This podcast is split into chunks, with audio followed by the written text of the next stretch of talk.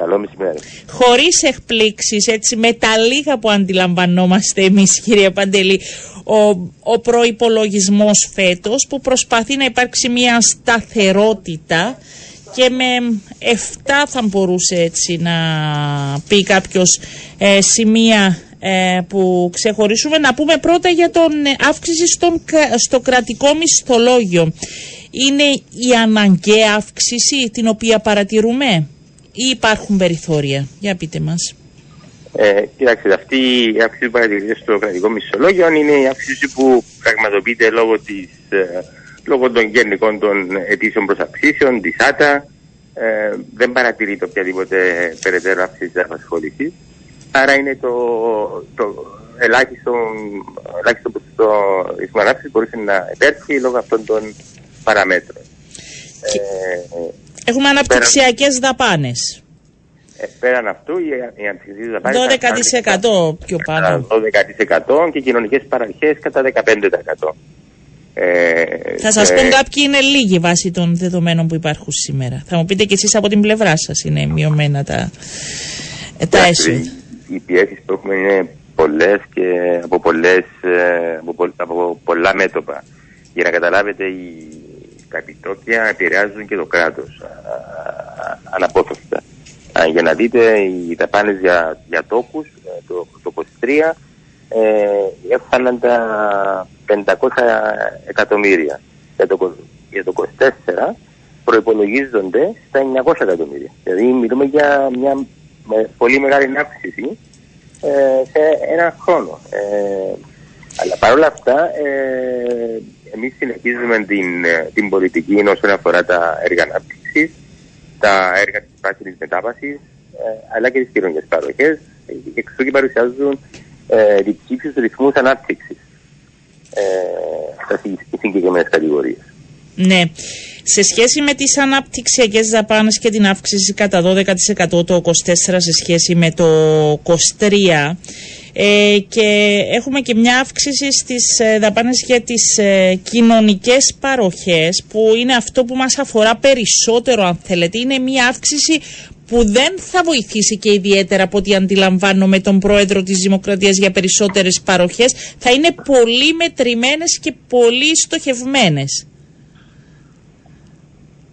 Πάντα οι κοινωνικές παροχές, ναι, ναι, πείτε μας. Η κοινωνική πολιτική πρέπει να, να είναι στοχευμένη. Αν η κοινωνική πολιτική είναι καθολική και οριζόντια, τότε δεν μπορεί να χαρακτηριστεί ως κοινωνική πολιτική ότι δεν θα βοηθά εκείνους που χρειάζονται περισσότερο, αλλά θα βοηθά πιο λίγο όλους. Ε, άρα είναι η βάση της στόχευσης ε, αναντίλευτα πρέπει να διατηρηθεί.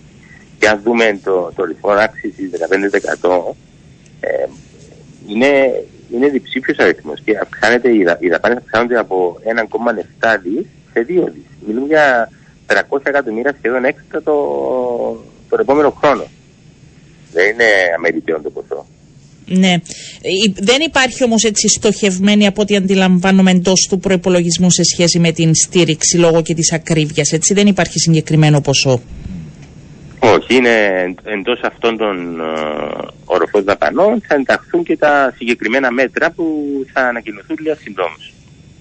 Ε, έχουν περάσει από το Υπουργείο τα συγκεκριμένα μέτρα; Όχι, ετοιμάζεται πακέτο μέτρων το οποίο θα υποβληθεί πολύ σύντομα στο ενώπιον της ε, πολιτικής ηγεσίας για έγκριση. Ναι. Οι κίνδυνοι, οι οποίοι επτά δημοσιονομικοί κίνδυνοι έτσι όπως χαρακτηρίζονται ε, μπορούν να ανατρέψουν και θα πω έτσι για να γνωρίζει ο κόσμος πιθανόν περαιτέρω αύξηση των επιτοχικίων, επιβάρηση λόγω γενικού συστήματος υγείας, ε, συνέχιση επιβολή νέων κυρώσεων στην ε, Ρωσία, ε, αυτοί οι κίνδυνοι ε, έχουμε ένα περιθώριο αν τα πράγματα δεν πάνε όπως τα υπολογίζουμε; Έχουμε ένα περιθώριο σε περίπτωση που πραγματοποιηθούν ε, κάποιοι κίνδυνοι. Ε, έχουμε ένα περιθώριο για να τους απορροφήσουμε και να μην επηρεαστεί η, τόσο όσο το δυνατό η οικονομική δραστηριότητα ή να στηρίξουμε έναν λόγο στις περίπτωσης την, την κοινωνία. Ε, τώρα, αντι, αντιλαμβάνεστε ότι οι κίνδυνοι είναι εξαρτάται από την, ε, ένταση και έκταση τους.